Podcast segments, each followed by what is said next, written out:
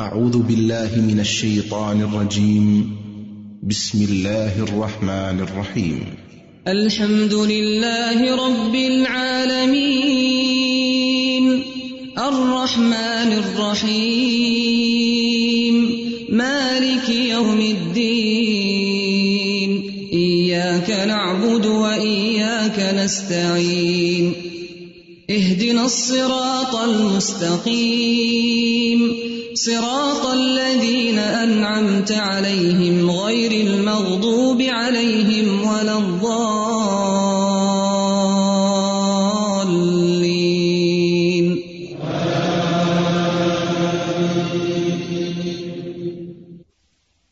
آج ہم پڑھیں گے نماز کا معنی اور مفہوم، کہ نماز کس کو کہتے ہیں؟ نماز جسے عربی میں سلاد کہتے ہیں۔ نماز تو فارسی یا اردو کا لفظ ہے لیکن اصل لفظ اس کے لیے کیا ہے؟ سلاد حیا الصلاح. اس کا لغوی معنی. یعنی لفظی معنی کیا ہے؟ لغتن الدعاء. کیا ہے معنی؟ الدعاء. اسی لیے انگلش میں کیا کہتے ہیں؟ پریئر. پریئر کس کو کہتے ہیں؟ دعا کو. تو نماز پھر کیا ہوئی؟ دعا ہوئی. دعا کس کو فائدہ دیتی ہے؟ مانگنے والے کو. اور اگر نماز کے کانٹینٹ پر غور کریں تو کہیں ہم اللہ سبحان و تعالیٰ کی حمد و ثنا کر رہے ہوتے ہیں؟ مثلاً شروع میں سبحان اللہ و بحمد کا تبارک قسم کا تعلیٰ جدو کو غیر اس میں اللہ کی صرف تعریف کر رہے ہوتے ہیں۔ تو آپ کو معلوم ہے کہ ارفا کے دن کی سب سے بہترین دعا کیا ہے؟ لا الہ الا اللہ وحدہ لا شریک لہو لہ الملک و لہ الحمد و اعلیٰ کل شعین قدیر۔ اسے مانگا تم نے کچھ بھی نہیں۔ تو دعا کیسے ہو گئی؟ ایوب علیہ السلام نے کیسے دعا مانگی تھی؟ انی مسنی الضر و انتا ارحم الراحمین۔ یہ کیا دعا ہے؟ صرف اللہ کی تعریف ہے۔ لا الہ الا اللہ وحدہ کیا ہے؟ اللہ کی تعریف ہے۔ سبحانک اللہم و بحمدک کا کیا ہے؟ اللہ کی تعریف ہے۔ لیکن جب بندہ اللہ کی تعریف کرتا ہے، تو وہ ایک طرح سے اللہ کے سامنے اپنی آجزی کا اظہار بھی کر رہا ہوتا ہے، اپنی کوتاہیوں کا اعتراف بھی کر رہا ہوتا ہے، اور دوسری طرف اللہ کی پاکی بیان کرتے ہوئے اللہ کی رحمت کو دعوت دیتا ہے۔ اللہ کی تعریف کر کے اللہ کی رحمت کو دعوت دیتا ہے۔ ٹھیک ہے؟ پھر سورت الفاتحہ پڑھتے ہیں۔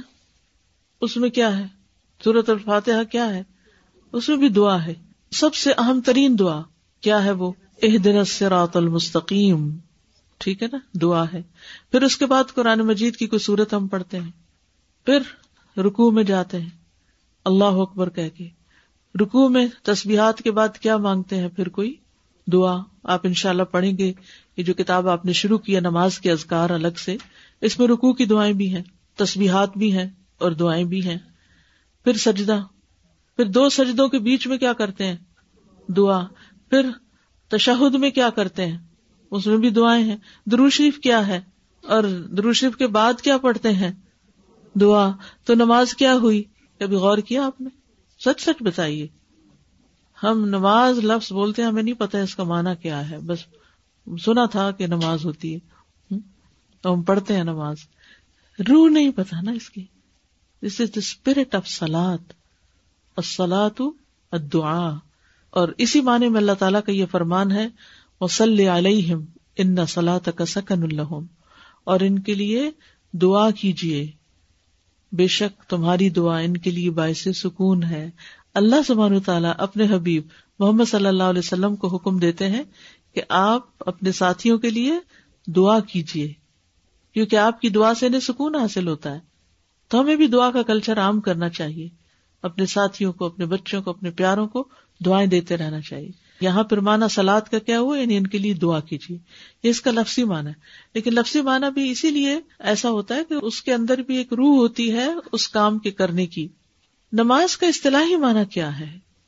نماز قولی اور فیلی عبادت ہے۔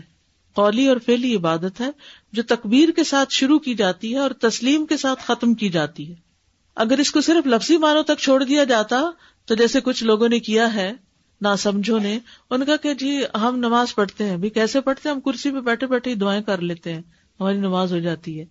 نہیں، ایسے تھوڑی نماز ہوتی ہے، یہ تو آپ نے نماز کو صرف لفظی معنوں میں لیا۔ لیکن نماز پراپر اسٹرکچرڈ چیز ہے رائٹ مثلاً ویسے بھی آپ دعائیں مانگتے ہیں، لیکن ایک خاص فریم ورک کے اندر خاص ایکشنز کے ساتھ دعائیں جو مانگی جاتی ہیں، وہ عبادت نماز کہلاتی ہے۔ تو آپ تعریف پہ غور کیجیے نماز قولی اور فیلی عبادت ہے۔ پیچھے ہم نے جو عبادت کی اقسام پڑھی تھی، یاد ہے؟ کون کون سی قسم عبادت کی؟ قلبی، شابش، لسانی، عملی۔ ٹھیک ہے؟ تو نماز کون سی عبادت ہوئی؟ قولی اور فیلی قولی فیلی یعنی زبان سے بھی ہم پڑھتے ہیں اور ایکشن بھی ساتھ ہوتے ہیں۔ اچھا کچھ لوگوں کو میں نے دیکھا خود اپنی آنکھوں سے۔ اتفاق کی بات ہے۔ وہ یہ نہیں کہ کسی کا جائزہ لینے کے لیے دیکھا۔ ایسے میری بیٹھی ہوئی تھی، میری نظر کسی پڑی، وہ نماز پڑھ رہی تھی اور لٹرلی ان کے دونوں ہونٹ جو تھے، شروع سے آخر تک بند تھے۔ تو مجھے سخت کوفت ہوئی۔ میں نے کہا، یہ کیا ہو رہا ہے؟ کیا یہ دل میں نماز پڑھ رہی ہے نماز صرف دل میں نہیں پڑھی جاتی، یاد رکھیے۔ ہو سکتا ہے کوئی شخص یہ غلطی کر رہا ہو۔ اور اگر کوئی ایسا کر رہا ہو تو اس کو بتائیے کہ یہ بولنے والی عبادت ہے، اس میں بولنا پڑتا ہے۔ اور بولنے کے لیے کیا ہلانی پڑتی ہے؟ زبان، بس۔ ہونٹ۔ عربی میں تو جو مخارج ہیں آپ کے، ان میں ہونٹ ہلائے بغیر چند ہی لفظ بولے جا سکتے ہیں۔ ہاں کچھ لفظ ایسے ہیں جو آپ منہ بند کر کے بھی اندر ہی اندر بول سکتے ہیں، صرف زبان ہلا کے۔ لیکن سارے لفظ نہیں۔ مثلاً لا الہ الا اللہ پڑھیے ذرا تو پھر لا۔ منہ کھلے گا کہ نہیں؟ کھلے گا نا؟ لا۔ ہاں؟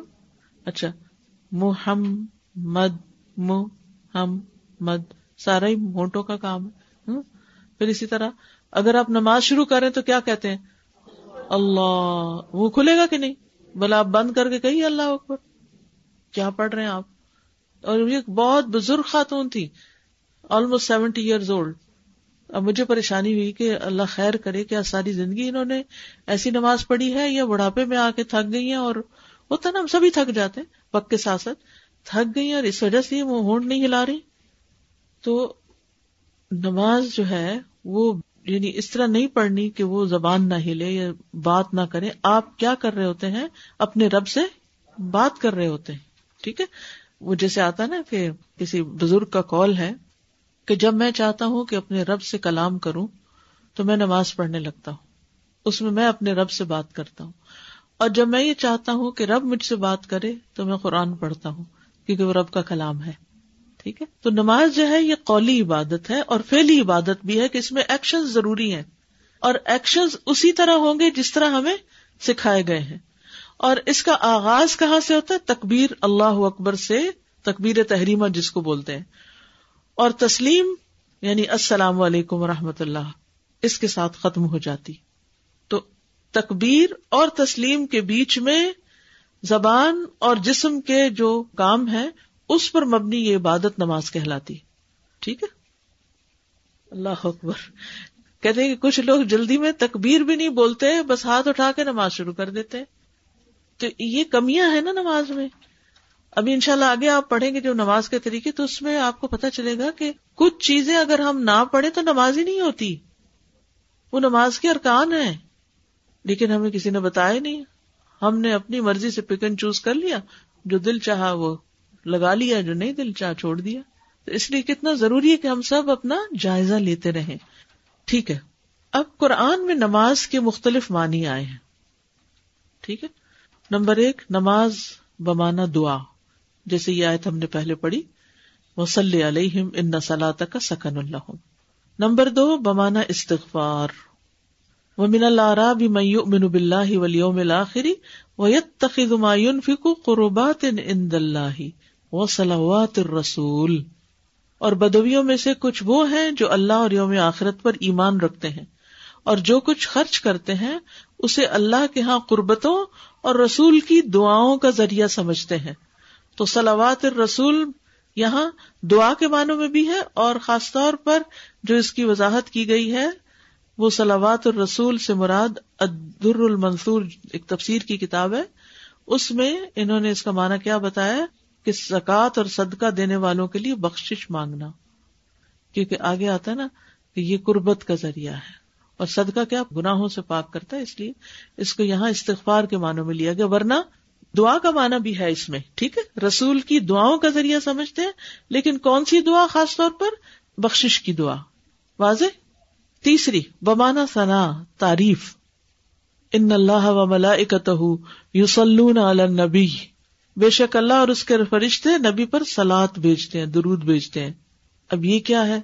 بندے جب سلاد کا لفظ بولے وہ تو دعا مانگتے ہیں، تو اللہ سبحانہ و تعالیٰ کے لیے سلاد کیا ہے؟ پھر کیا اللہ کو دعا مانگنے کی ضرورت ہے؟ نا اس پر نہیں۔ وہ کیا ہے پھر؟ تعریف۔ یاد رکھیے، تو سلاد کا لفظ قرآن میں دعا کے علاوہ کس معنی میں استعمال ہوا ہے؟ تعریف۔ اے لوگ جو ایمان لائے ہو، آپ پر سلاد بھیجو اور سلام بھیجو۔ خوب سلام بھیجنا۔ تو اسی لیے ہم پھر اس کے جواب میں کیا کہتے ہیں؟ اللہ صلی اللہ محمد۔ تو اس میں بھی کئی دفعہ میں نے لوگوں سے پوچھا، اس کا معنی بتا دیجیے درود کا۔ یا درود بھیجنا کیا ہوتا ہے؟ کوئی پتا نہیں تھا کہ کیا ہوتا ہے۔ یعنی جب ہم کہتے ہیں اللہ، درود بھیجیے یا سلاد بھیجیے محمد صلی اللہ علیہ وسلم، تو کیا بھیجیے؟ کیا کیجیے؟ یعنی آپ کی تعریف، اس کا معنی ہے اللہ تعالیٰ کے اپنے رسول پر سلاد بھیجنے سے مراد اللہ سبحان تعالیٰ کا فرشتوں کے پاس آپ کی تعریف کرنا۔ اور فرشتوں کی سلاد کیا ہے؟ دعا کرنا۔ سمجھ آئے؟ تو سلاد بمانا سنا اچھا اگر ہم سلاد کو سنا کے معنی میں لیں، تو نماز میں یا دعا ہوتی ہے یا کیا ہوتی ہے؟ سنا ہوتی ہے۔ سنا کس کو کہتے ہیں؟ تعریف کو۔ اب کنیکٹ کریں سمجھ آ رہی ہے آپ کو لفظ سلاد اور ہمارا ایکشن جو سلاد کا ہوتا ہے اس میں؟ یعنی یہاں ہم سلاد نماز جو پڑھتے ہیں، اس میں کیا کرتے ہیں؟ دعا کرتے ہیں یا پھر سنا کرتے، تعریف کرتے ہیں۔ ہم اللہ کی تعریف بیان کرتے ہیں۔ اور اللہ زبان و تعالیٰ جب نبی صلی اللہ علیہ وسلم پر سلاد بھیجتے ہیں تو آپ کی تعریف کرتے ہیں۔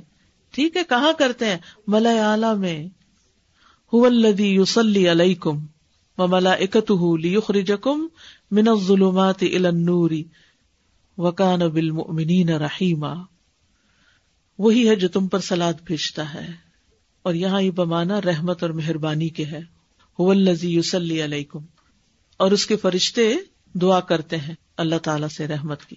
تاکہ وہ تمہیں اندھیروں سے روشنی کی طرف نکال لائے اور وہ ایمان والوں پر نہایت مہربان ہے۔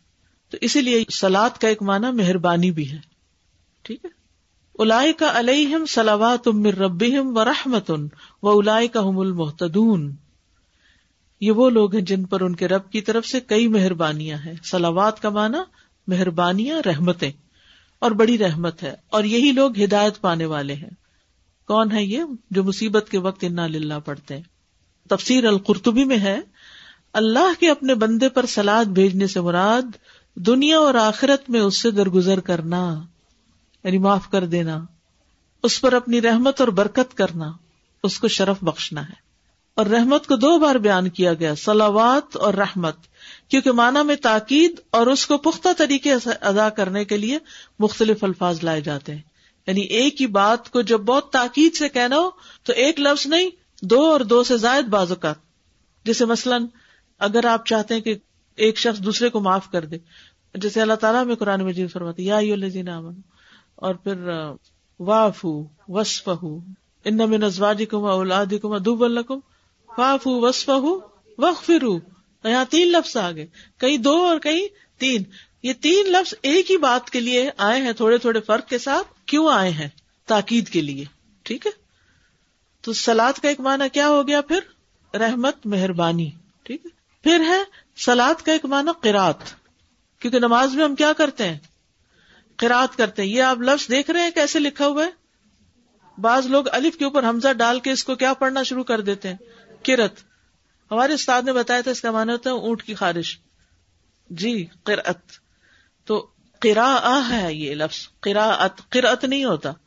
تو بمانا قرا اس کے لیے دلیل کیا قرآن مجید میں؟ ولا تجہر بسلاتی کا ولا تو خافت بحا وب تغیبئی نہ کا سبیلا اور اپنی نماز نہ بلند آواز سے پڑھو، نہ اسے پست کرو۔ اور اس کے درمیان کوئی راستہ اختیار کرو۔ تو لا تجرب سلاتی کا یعنی اپنی کراط اونچی آواز سے نہ کرو۔ یعنی نماز میں جو کچھ پڑھ رہے ہو، اس کو اونچا نہ کرو، یہ مراد ہے۔ یعنی بہت اونچی اونچی آواز سے نہیں پڑھو، درمیانی آواز ہو۔ اور سل اللہ کا مانا ایک جنازہ پڑھنا بھی ہوتا ہے۔ ولا تسل اللہ احد من ہوں ماتا بدن اور ان میں سے جو کوئی مر جائے اس کا کبھی جنازہ نہ پڑھنا۔ کس کی طرف اشارہ ہے؟ کس کا نہیں پڑھنا؟ منافقین کا۔ ٹھیک ہے۔ اتنی بات سمجھ آ گئی؟ اگر کسی کو کوئی بھی مس انڈرسٹینڈنگ ہے یا کہیں بات سمجھ نہیں آئی تو موسٹ ویلکم یہ سارے جو معنی یہاں پہ مذکور ہیں یہ سب قرآن کریم میں صلاح لفظ کے ڈفرینٹ معنی جی ہیں۔ ہاں، لیکن ہم تو اس لفظ کو اس طرح اپلائی نہیں کر سکتے جیسے یوز ہوا ہے ویسے ہی اپلائی ہوگا۔ وہی یعنی کہ جو پہلے اس کی اصطلاحی تعریف اسی لیے بتائی گئی ہے کہ دعا ہے کیونکہ نماز میں دعا ہوتی ہے ثنا ہے کیونکہ نماز میں ثنا ہوتی ہے رحمت ہے کیونکہ جب بندہ نماز کے لیے کھڑا ہوتا ہے اللہ کی رحمت متوجہ ہوتی ہے رحمت حاصل کرنے کا ایک ذریعہ یہ ساری چیزیں نماز لفظ کنیکٹڈ تو ہیں لیکن اصل میں نماز وہی ہے جو قولی اور فیلی عبادت ہے جس کا آغاز تکبیر سے اور اختتام تسلیم پر ہوتا ہے۔ یہ ہے اصل بات۔ ہو سکتا ہے آپ سمجھ رہے ہو کہ یہ ٹو مچ ہو گیا ہے لیکن یہ وضاحت بہت ضروری تھی کیونکہ آپ لوگ قرآن کے بھی طالب علم ہے نا۔ اور یہ سب چیزیں ہم وقتاً فوقتاً استعمال کرتے ہیں۔ نماز کولی اور پہلی ساتھ قلبی بھی تو ہوتی ہے۔ کلب اگر نہ بھی حاضر ہو تو نماز ہو جاتی ہے۔ اچھا۔ ہے تو صحیح لیکن اگر یہ شرط لگا دی جاتی کہ جس کا دھیان گیا کہیں اور اس کی نماز ہی نہیں تو پھر مشکل ہو جاتی۔ تو اس لیے یہ ہمارے اوپر رحمت کرتے ہوئے قلب اس میں شریک تو ہے وہ مطلوب ہے وہ اس کی تحسین ہے۔ لیکن اگر دھیان ادھر ادھر ہو بھی گیا تو نماز ہو گئی۔ چلیے آگے چلتے قرآن مجید میں نماز کے دیگر نام یعنی نماز کے لیے لفظ سلاد بھی آیا ہے لیکن کچھ اور لفظ بھی نماز کے لیے استعمال ہوئے قرآن میں۔ مثلاً، یا الذین آمنوا اذا نودی للصلاة من یوم الجمعۃ فسوا الى ذکر اللہ۔ تو نماز کو کیا کہا گیا قرآن میں؟ ذکر۔ کیونکہ نماز میں ہم کیا کرتے ہیں؟ اللہ کا ذکر کرتے ہیں۔ نماز کے لیے ایمان کا لفظ بھی آیا ہے۔ سورت البقرہ میں آتا ہے، وما کان اللہ لیدیا ایمانکم۔ اور اللہ کبھی ایسا نہیں تھا کہ تمہارا ایمان ضائع کر دے۔ یہ اس کانٹیکس میں نا جب قبلے کا رخ مڑ گیا۔ تو لوگوں کو فکر ہوئی کہ جنہوں نے اس طرف نماز نہیں پڑھی تو ان کی نمازوں کا کیا ہوگا؟ تو کہا گیا کہ نہیں، اللہ ان کی نمازیں ضائع نہیں کرے گا۔ تو نماز ایمان ہے۔ نماز کے بغیر ایمان ہی ناقص ہے۔ ٹھیک ہے؟ پھر نماز کے لیے قرآن کا لفظ بھی آتا ہے۔ نماز کے لیے قرآن کا لفظ بھی۔ ان قرآن الفجر کا نا بے شک فجر کا قرآن ہمیشہ سے حاضر ہونے کا وقت رہا ہے۔ تو قرآن الفجر سے مراد نماز فجر بھی ہے۔ ٹھیک ہے؟ امام مجاہد کہتے ہیں کہ قرآن فجر سے مراد نماز فجر بھی ہے۔ تب کتنے لفظ ہو گئے؟ ذکر، ایمان، قرآن۔ کنوت کا لفظ بھی ہے۔ امن ہوا قانتن آنا اللہ ساجدن اوقا امن کیا وہ شخص جو رات کی گھڑیوں میں سجدہ کرتے ہوئے اور قیام کرتے ہوئے عبادت کرنے والا ہے؟ تو قانت سے مراد یہاں نماز پڑھنے والا ہے۔ یعنی جو رات کے وقت سجدے اور قیام کرتا ہے، تو یہ سجدے اور قیام کس میں ہوتے ہیں؟ نماز میں۔ نماز کے لیے رکوع کا لفظ بھی آتا ہے قرآن میں۔ وہ عقیم السلاتا و آت الزکاتا ورکا مرا کے عین نماز قائم کرو اور زکات دو اور رکو کرنے والوں کے ساتھ رکو کرو۔ یعنی اس میں رکو جو ہے ایک سینٹرل پوائنٹ ہے۔ یعنی آدھا حصہ ہم قیام کرتے ہیں اور آدھا حصہ نیچے سجدہ یا پھر جلسہ ہوتا ہے ہمارا۔ اور ان دو کے بیچ میں کیا ہے؟ رکو ہے۔ ورک عمر راکین کہہ کے پوری نماز یعنی جز بول کے کل مراد ہے۔ ٹھیک ہے؟ آپ کو معلوم کہ وہ گھوڑا جو ریس میں اول ہے اس کو مسلی کہتے ہیں۔ ریس والے گھوڑے ہوتے ہیں نا؟ اور جو سب سے آگے نکل جاتا ہے تو اس کو مسلی کہتے ہیں۔ مسلی وہ پنجابی والا مسلی نے وہ بھی پتا کیا ہے؟ وہ بھی اصل میں نمازی لوگ تھے۔ غریب لوگ زیادہ نماز پڑھتے۔ ان کا نام ہی مسلی پڑ گیا۔ ایک حکارت سے خصوصاً پنجاب میں جو گاؤں وغیرہ ہے اس میں دو طبقے ہوتے ہیں۔ یا چودھری ہوتے ہیں تو یا کمی ہوتے ہیں۔ تو جو چودھری ہوتے ہیں، وہ عام طور پر دین سے کافی دور ہوتے ہیں۔ ان کے اندر ایک خاص قسم کی نقوت ہوتی ہے۔ وہ سمجھتے ہیں یہ ہمارا کام نہیں۔ تو جو کمی وغیرہ ہوتے ہیں، وہ کچھ دین کی طرف ہوتے ہیں، جو مسجد کا امام وغیرہ ہوتا ہے، اس کو بھی وہ اسی طرح سال کے گندم تقسیم کرتے ہیں۔ جیسے باقی کمیوں کو جن موچی، نائی وغیرہ کو دیتے ہیں نا کچھ حصہ، تو ایک حصہ اس کو بھی دے دیتے ہیں کہ یہ بھی ہمارا کمی ہے۔ یعنی ہماری مسجد کی جنازے وغیرہ پڑھا دیتا ہے یہ کچھ۔ لیکن ان کو اچھا نہیں سمجھتے۔ اسی لیے تو مولوی کا مذاق اور مولوی کو ایک گٹیا چیز سمجھنا۔ چاہے وہ نماز میں جنازہ، نکاح وغیرہ کراتے، لیکن اس کا وہ اسٹیٹس نہیں ہے۔ یہ ایک عمومی بات کر رہی ہوں۔ جس کی وجہ سے جو لوگ بھی پھر دنیا کی طرف جاتے ہیں، وہ پھر دین کو کم تر لوگوں کا کام سمجھ کے اس سے الوف رہتے دور رہتے ہیں کہ ہم کوئی کمی ہے یا ہم ان جیسے مسلیوں کی طرح ہو جائے حالانکہ مسلی آپ دیکھیں، نماز پڑھنے والا تو بہرحال عربی میں تو مسلی وہ گھوڑا ہے جو ریس جیت جائے۔ تو ہماری بھی کامیابی کا انحصار کس پر ہے؟ ریس تبھی جیتیں گے جب نماز پڑھیں گے۔ بہرحال ور کا وہ مار راکین ایسلو مال مسلین اس کا مانا نمازیوں کے ساتھ نماز پڑھو۔ وہ ازاقیل اللہ جب ان سے کہا جاتا ہے کہ رکو کرو تو رکو نہیں کرتے، جھک جاؤ، جھکتے نہیں۔ تو اس کا کیا مطلب ہے کہ انہیں ایسے کھڑے کھڑے کہا جاتا ہے، جھک جاؤ؟ نہیں، اس سے مراد ہے نماز پڑھنے کو جب کہا جاتا ہے تو وہ نماز نہیں پڑھتے۔ ٹھیک ہے؟ تو یہاں رکو نماز کا ایک صرف رکن ہے، لیکن جز بول کے یہاں پوری نماز مراد لی گئی ہے۔ امام مجاہد کہتے ہیں کہ ارکا وہ کمانا ہے نماز پڑھو، لا ارکا ان کمانا ہے وہ نماز نہیں پڑھتے۔ نماز کے لیے سجدے کا لفظ بھی ہے۔ فسب بحمد ربی کا وہ کم من ساجدین بس اپنے رب کی حمد کے ساتھ تسبیح کرو اور سجدہ کرنے والوں میں شامل ہو جاؤ۔ تو سجدہ بھی نماز کا ایک اہم رکن ہے۔ ٹھیک ہے؟ اللہ یرا کہین تقوم و تقلب کا فس ساجدین یہ ساجدین کون ہے نمازی، نماز پڑھنے والے مسلین ٹھیک؟ یہاں تک کوئی بات آپ کہنا چاہیں؟ یہ جو ہے نا قرآن میں کہ فجر کی قرآن میں فرشتے حاضر ہوتے ہیں ڈز اٹ مین دا نماز اٹ سیلف اور کیا فجر کے بعد قرآن پڑھنا چاہیے؟ دونوں چیزیں ہیں۔ اس میں نماز فجر میں جتنی لمبی کی رات کی جاتی ہے، کسی اور نماز میں نہیں۔ نبی صلی اللہ علیہ وسلم اندھیرے میں نماز شروع کرتے تھے اور روشنی ہو جاتی تھی جب فجر کی نماز مکمل ہوتی۔ کہنے کو دو رکتیں ہیں۔ آگے ان شاء اللہ تفصیلات آپ پڑھیں گے۔ کہ کیا کیا پڑھتے تھے؟ مثلاً جمعہ کے دن پہلی رکت میں سورت سجدہ اور دوسری میں سورت دہر پڑا کرتے تھے، یہ عام معمول تھا۔ اب آپ دیکھیے کہ اگر آپ واقعی رتل القرآن ترتیلا کر رہے ہیں اور فجر کی دو رکتوں میں یہ دو صورتیں پڑھ رہے ہیں، اگر قسمت سے زبانی یاد ہے تو کتنی لمبی نماز ہو جائے گی۔ اور وہ حدیث بھی یاد کیجیے جس میں آتا ہے کہ جو ملائکہ ہے وہ فجر اور اثر کی نماز میں اپنی ڈیوٹی بدلتے ہیں۔ اس وقت رات کے فرشتے، نائٹ شفٹ والے اور دن کی ڈیوٹی سنبھالنے والے دونوں اکٹھے ہوتے ہیں۔ وہ فرشتوں کے اجتماع کا وقت ہے۔ تو مشہودہ حاضری کا وقت ہے۔ کس کی حاضری ہے؟ فرشتوں کی حاضری۔ یعنی اس وقت فرشتے خاص طور پہ دیکھ رہے ہوتے ہیں اور جب واپس جاتے ہیں تو اللہ تعالیٰ کو تو معلوم ہے کہ کہاں سے آئے ہیں۔ لیکن اللہ تعالیٰ نمازیوں سے ایسی محبت کرتے ہیں، ان فرشتوں سے پوچھتے ہیں کہ تم نے میرے بندوں کو کس حال میں پایا؟ کہتے جب ہم گئے تھے تو بھی نماز پڑھ رہے تھے، جب چھوڑ کے آئے تب بھی نماز پڑھ رہے تھے۔ تو اثر کا وقت اور فجر کا مراد ہے اثر کا وقت چھوٹا سا ہوتا ہے، فجر کا وقت طویل ہوتا ہے اور اثر کی کراط سری ہوتی ہے، فجر کی کراط جہری ہوتی ہے۔ تو اس میں دیر تک کراط کی جاتی ہے۔ ہمارے یہاں عام طور پر رواج ہے مصحف کھول کے بیٹھ کے پڑھنے کا، کیونکہ ہمیں حفظ نہیں ہوتا۔ یا ہم نے نمازوں میں بس کو اللہ ہی پڑھنی ہوتی ہے، لیکن سب سے افضل قرات وہ ہے جو نماز کے اندر کی جائے۔ ٹھیک ہے؟ تو اگر کوئی شخص نماز میں لمبی کراط کر لیتا ہے، تو ایک طرح سے اس کی کراط اس دن کا ورد یومی ہو جاتا ہے۔ ٹھیک ہے؟ اسی لیے جو اسلاف تھے وہ تحجد کی نماز میں اور فجر میں دن کا کوٹا پورا کر لیتے تھے۔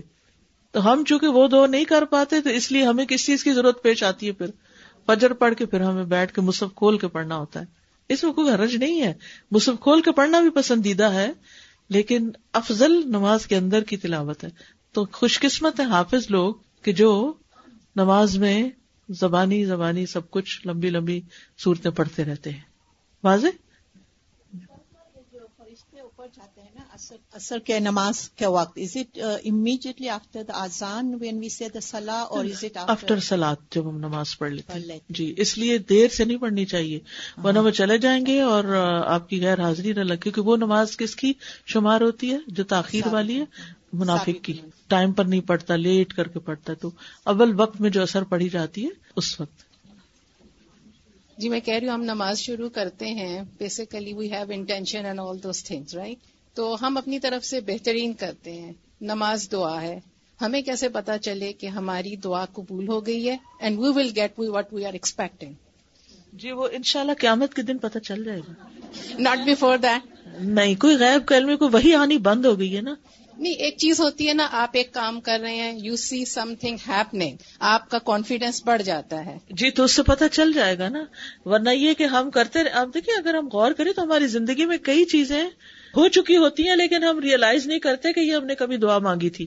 ہم اپنی دعا مانگ کے بھی بھول چکے ہوتے ہیں۔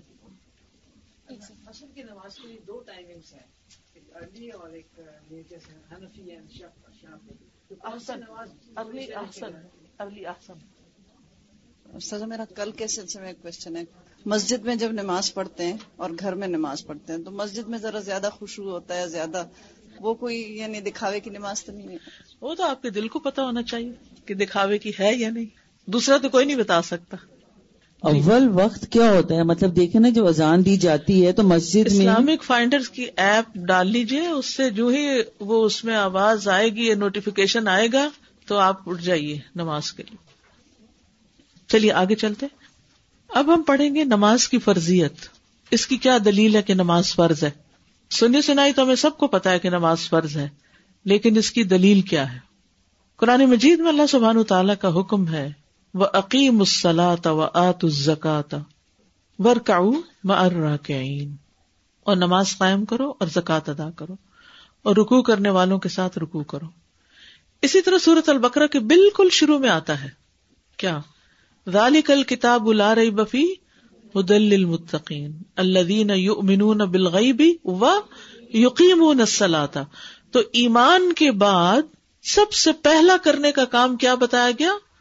اقامت سلاد اور یہاں سورت البقرہ کی فورٹی تھری آیت میں پہلا حکم کیا وہ عقیم السلاط و آت الزکات سورت النساء ون زیرو تھری میں آتا ہے کہ ایمان والوں پہ نماز فرض کی گئی ہے۔ ان سلاط کانت المؤمنین کتاب موقوتا۔ نماز مکی زندگی میں ہی فرض ہو گئی تھی۔ ام المؤمنین عائشہ رضی اللہ عنہا سے روایت ہے۔ انہوں نے کہا، اللہ نے جب نماز فرض کی تو ہزر اور سفر یعنی گھر میں اور سفر میں، ہر نماز کی دو دو رکتیں فرض کی تھی پھر نماز سفر اپنی اصلی حالت میں قائم رکھی گئی اور ہزر کی نماز میں اضافہ کر دیا گیا۔ تو انیشلی نماز کی رکتیں کیا تھی دو تھی فرض نماز کی۔ یہ اگر آپ فرض کا لفظ دیکھیں، قالت فرض اللہ حین فرضها یہ دلیل ہے حدیث سے نماز کے فرض ہونے کی۔ صحیح بخاری تھری ففٹی، ام المومنین عائشہ رضی اللہ عنہ کی روایت فرد اللہ تحین فردہ رک آتعینی رک فی الحدری و سفری فقرت سلاۃ السفری وزید فی سلاۃ الحضری ٹھیک ہے؟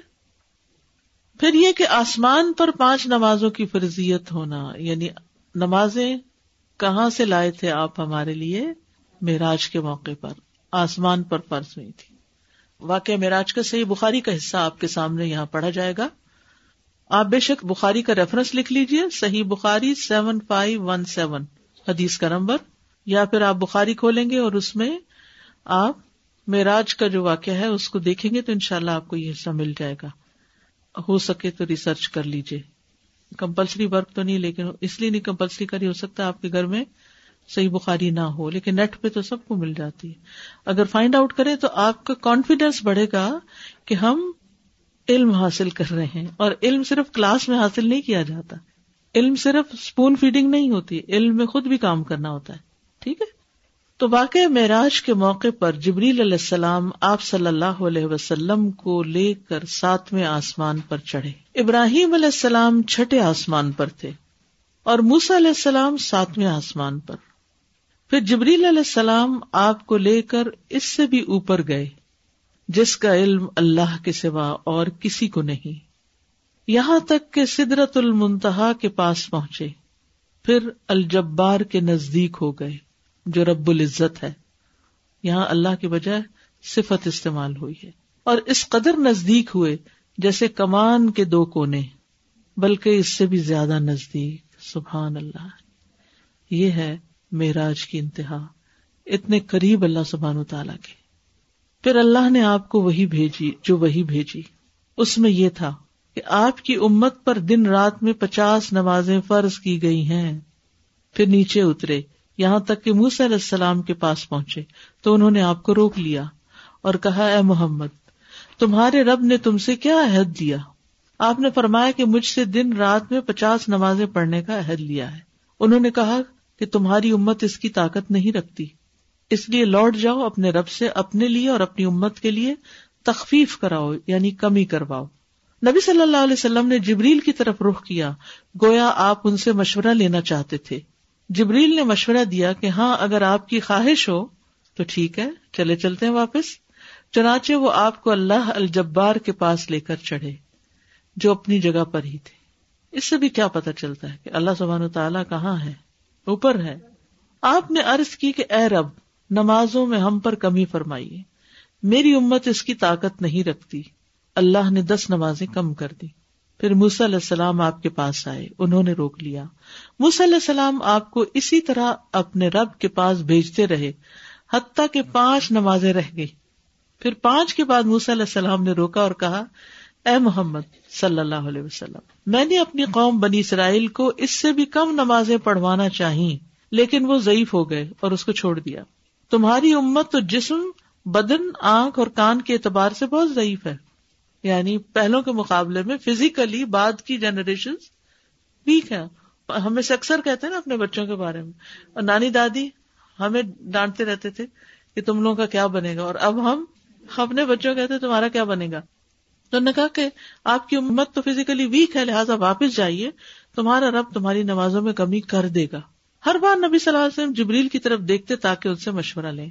اور جبریل اس کو ناپسند نہیں کرتے تھے۔ سبحان اللہ یعنی وہ بھی آپ سے محبت کرتے تھے۔ کیونکہ اللہ تعالیٰ جب کسی سے محبت کرتے ہیں تو جبریل کو پکارتے ہیں اور پھر جبریل بھی اس سے محبت کرتے ہیں۔ تو نبی صلی اللہ علیہ وسلم سے تو جبریل علیہ السلام بھی محبت کرتے ہیں۔ تو ہم سب کا حال کیا ہونا چاہیے؟ چنانچہ پانچویں بار بھی وہ آپ کو لے گئے۔ آپ نے ارض کیا، اے میری رب، میری امت کے جسم ناتواں ہے اور ان کے دل اور ان کی آنکھ، ان کی کان اور ان کے بدن کمزور ہے اس لیے ہم پر تخفیف فرمائیے۔ اللہ الجبار نے فرمایا، یا محمد، نبی صلی اللہ علیہ وسلم نے فرمایا لبئی کا وسعدئی کا ادب دیکھیے۔ اللہ نے فرمایا، میرے پاس بات بدلی نہیں جاتی، جیسا کہ میں نے تم پر ام الکتاب میں فرض کیا ہے۔ یعنی اصل میں تو یہ پانچ ہی ہیں۔ اس سے کم نہیں ہوگی۔ اور ایک اور روایت میں آتا ہے کہ انہوں نے کہا کہ مجھے شرم آتی ہے، اب اور میں نہیں کروا سکتا۔ اور فرمایا کہ ہر نیکی کا ثواب دس گنا ہے۔ یہ گناہ نہیں ہے لفظ۔ ہاں ہٹانا چاہیے۔ بس یہ ام الکتاب میں پچاس نمازیں ہیں، لیکن تم پر پانچ ہی فرض ہے سبحان اللہ، ہم سب جو پانچ پڑھتے ہیں، ان کو پچاس نمازوں کا ثواب ملتا ہے روزانہ۔ تو آپ صلی اللہ علیہ وسلم علیہ السلام کے پاس واپس آئے تو انہوں نے پوچھا، تو آپ نے فرمایا، اللہ نے ہم سے تخفیف کر دی کہ ہر نیکی کے بدلے دس گنا ثواب ملے گا۔ موسی علیہ السلام نے کہا، میں نے بنی اسرائیل کو اس سے کم پر آزمایا ہے اور انہوں نے چھوڑ دیا۔ بس آپ واپس جائیے اور مزید کمی کرائیے۔ رسول اللہ صلی اللہ علیہ وسلم نے اس پر کہا، اے موسا اللہ کی قسم، مجھے اپنے رب سے شرم آتی ہے کہ بار بار ایک کام کے لیے اس کی طرف جاؤں۔ تو پانچ کے بعد آپ نہیں گئے۔ تو اس سے یہ پتا چلتا ہے کہ پانچ نماز فرض ہیں۔ حضرت انس بیان کرتے ہیں کہ ایک آدمی نے رسول اللہ صلی اللہ علیہ وسلم سے سوال کرتے ہوئے کہا اے اللہ کے رسول، اللہ نے اپنے بندوں پر کتنی نمازیں فرض کی ہیں؟ آپ نے فرمایا، اللہ نے اپنے بندوں پر پانچ نمازیں فرض کی ہیں۔ اس نے کہا، اے اللہ کے رسول، ان سے پہلے یا بعد میں بھی کوئی نماز فرض ہے؟ آپ نے تین بار فرمایا، اللہ نے اپنے بندوں پر پانچ نمازیں فرض کی۔ اس آدمی نے اللہ کی قسم اٹھاتے ہوئے کہا کہ میں نہ ان نمازوں میں زیادتی کروں گا نہ کمی۔ آپ نے فرمایا، اگر یہ سچا ہے تو ضرور جنت میں داخل ہوگا۔ یعنی جو شخص پانچ کی پانچ پڑھے وہ جنتی ہے انشاءاللہ۔ اللہ عبادہ بن سامت فرماتے ہیں کہ میں نے رسول اللہ صلی اللہ علیہ وسلم کو فرماتے ہوئے سنا، اللہ نے اپنے بندوں پر پانچ نمازیں فرض کی ہیں۔ اب یہ سب دیکھیے حدیثیں، پانچ نمازیں پانچ نمازیں۔ تو اس میں پانچ کا جو فگر ہے، یہ امپورٹنٹ ہے۔ جس نے انہیں ادا کیا اور ان کا حق ہلکا سمجھتے ہوئے ان میں سے کچھ ضائع نہ کیا، تو اللہ کا اس کے لیے قیامت کے دن یہ عہد ہے کہ اس کو جنت میں داخل فرمائے۔ یہ وعدہ جو آپ سوال کر رہی تھی نا، یہ قبول ہے کہ نہیں؟ تو یعنی اگر ہم اپنے طور پر کوئی کمی نہ کریں، کرتے رہے تو ان شاء اللہ قیامت کے دن اللہ تعالیٰ اپنے وعدے کو پورا کرے گا۔ اور جس نے ان کو ادا کیا، مگر ان کا حق ہلکا سمجھتے ہوئے ان میں سے کچھ ضائع کیا، تو اللہ کا اس کے لیے کوئی عہد نہیں۔ وہ چاہے تو عذاب دے، چاہے تو معاف کر دے۔ تو نماز کے معاملے کو ہلکا نہ سمجھے نماز ایسا فریضہ ہے جو کسی بھی حالت میں کسی سے بھی ساکت نہیں ہو سکتا۔ عمران بن حسین رضی اللہ عنہ کہتے ہیں کہ مجھے بواسیر کا مرض تھا۔ تو میں نے نبی صلی اللہ علیہ وسلم سے نماز کے بارے میں دریافت کیا۔ آپ نے فرمایا، کھڑے ہو کر نماز پڑھو۔ اگر اس کی بھی طاقت نہ ہو تو بیٹھ کر۔ اور اگر اس کی بھی طاقت نہ ہو تو پہلو کے بل لیٹ کے پڑھ لو۔ وہ آپ دیکھ رہے کھڑے ہو کے پڑھو۔ نہیں ہو سکتے، بیٹھ جاؤ۔ بیٹھ بھی نہیں سکتے، لیٹ جاؤ۔ سائڈ پر ہو کر پڑھ لو۔ یعنی ضروری نہیں کہ لیٹ کر نماز جب پڑھی جائے تو اسٹریٹ ہی مریض کو کیا جائے۔ بعض مریض سیدھے نہیں لیٹ سکتے تو اس میں جس اینگل پر بھی وہ ہیں، اسی پر وہ نماز پڑھ لیں گے۔ ٹھیک ہے؟ تو یہاں تک یہ سارے دلائل تھے احادیث کی روح سے پانچ نمازوں کی فرضیت کے۔ آپ ایک آیت یا ایک حدیث یاد کر لیجیے نماز کی فرضیت کی دلیل کے طور پر۔ مثلاً، ان سلا تکانت المؤمنین کتابن موقوتا۔ کتابن کتاب بھی فرض کو کہتے ہیں نا۔ ٹھیک ہے؟ اور اگر پہلے سے ہی آیت آتی ہے، تو پھر کون سی یاد کر سکتے ہیں آپ؟ وہ عقیم السلاط و آت الزکات ورک یعنی کوئی بھی اگر آپ کو کہے کہ اس کی کیا دلیل ہے کہ نماز فرض ہے، ہو سکتا ہے کوئی باہر کریں آپ کا اپنا ہی بچہ پوچھے۔ یعنی آپ کو کہاں سے پتا چلا نماز فرض ہے؟ تو آپ کیا کریں گے؟ قرآن میں ہے۔ قرآن میں یہ آیا ہے۔ دلیل سے جواب دیجیے۔ اور حدیث کون سی یاد کریں گے؟ سب سے چھوٹی جو ہے، یہ مکی زندگی میں نماز فرض ہونے والی حدیث جو ہے، حدیث جبریل کا تقاضا نہیں کرتی آپ سے، حضرت عائشہ والی۔ کیا ہے حدیث؟ میں آپ کو عربی یاد کروا دیتی ہوں۔ کہیے میرے پیچھے ان عائشہ ام المؤمنین قالت فرد اللہ الصلاة حين فرضها ركعتين ركعتين في الحضر والسفر فأقرت صلاة السفر. وزید فی صلاة الحضر. ٹھیک ہے؟ یہاں پر آپ نے ذکر کیا ہے ام الکتاب کا کہ وہاں پچاس نماز فرض ام الکتاب. تو ام الکتاب آیا قرآن کا ہی دوسرا نام؟ لوہے محفوظ. اچھا کیا کہ آپ نے سوال کر لیا کہ ام الکتاب سے مراد لوہے محفوظ ہے۔ قرآن مجید میں ایک دوسری جگہ بھی آتا ہے وہ ان دہ ام الکتاب۔ آپ نے جو بولا کہ فجر کے قرآن میں جو تلاوہ کرنے کا بیان کہ سورت دہاڑ یا سورت سجدہ اگر یہ نہیں یاد تو سنت میں اگر پڑھ لی جائے دیکھ کے تو پھر وہ اس میں کنسیڈر ہو جائیں گی۔ بعض علماء کے نزدیک تو فرض میں بھی دیکھ کے پڑھی جا سکتی ہے لیکن یہ کہ حرکت کثیر جو ہے وہ ٹھیک نہیں ہے۔ تو اس لیے اگر سامنے کہیں کھلی ہوئی ہے تو ٹھیک ہے۔ جتنا حصہ سامنے کھلا ہوا ہے۔ اور یاد کرنے کی کوشش کریں تو اچٹتی نگاہ سے بھی بھولتے ہوئے مقامات کو انسان لے کے پوری کر لیتا ہے پھر۔ اس میں آپ نے بتایا کہ واقعہ مراج کے موقع پر جب رسول پاک گئے تھے اور جبرائیل علیہ السلام بھی رہ گئے اور حضرت محمد صلی اللہ علیہ وسلم اللہ کے نزدیک تک گئے تو اس میں یہ پھر آیا ہوا ہے کہ پھر اللہ نے آپ کو وہی بھیجی نماز کے لیے۔ تو کیا اللہ نے ڈائریکٹ ان سے بات کی یا پھر بھی مطلب وہی مختلف اقسام ہوتی ہیں نا۔ جی۔ تو ان میں ایک براہ راست کلام بھی ہوتا ہے۔ وہی جو ہوتی ہے نا جی۔ اگر جو خفیہ اشارے کو کہتے ہیں دل میں بانٹ ڈالنے کو لیکن وہی کی ایک قسم خواب ہوتے ہیں۔ وہی کی ایک قسم اللہ تعالیٰ کا براہ راست کلام کرنا ہوتا ہے۔ تو اللہ سبحانہ تعالیٰ نے معراج کے موقع پر نبی صلی اللہ علیہ وسلم سے براہ راست کلام بھی کیا۔ اسی کو یہ وہی کہا جا رہا ہے۔ یعنی وہی کے ذریعے یعنی ایک دینی حکم دیا گیا آپ کو۔ جب کوئی لمبی صورت ہوتی ہے جیسے سورہ الرحمان یا سورہ کبھی کبھی سورہ تبارک اللہ بھی تو میں دو رکعت میں اس کو ڈیوائڈ کر دیتی ہوں۔ ٹھیک ہے؟ بالکل صحیح ہے۔ چار میں بھی کر سکتے ہیں۔ چلیے آگے چلتے ہیں۔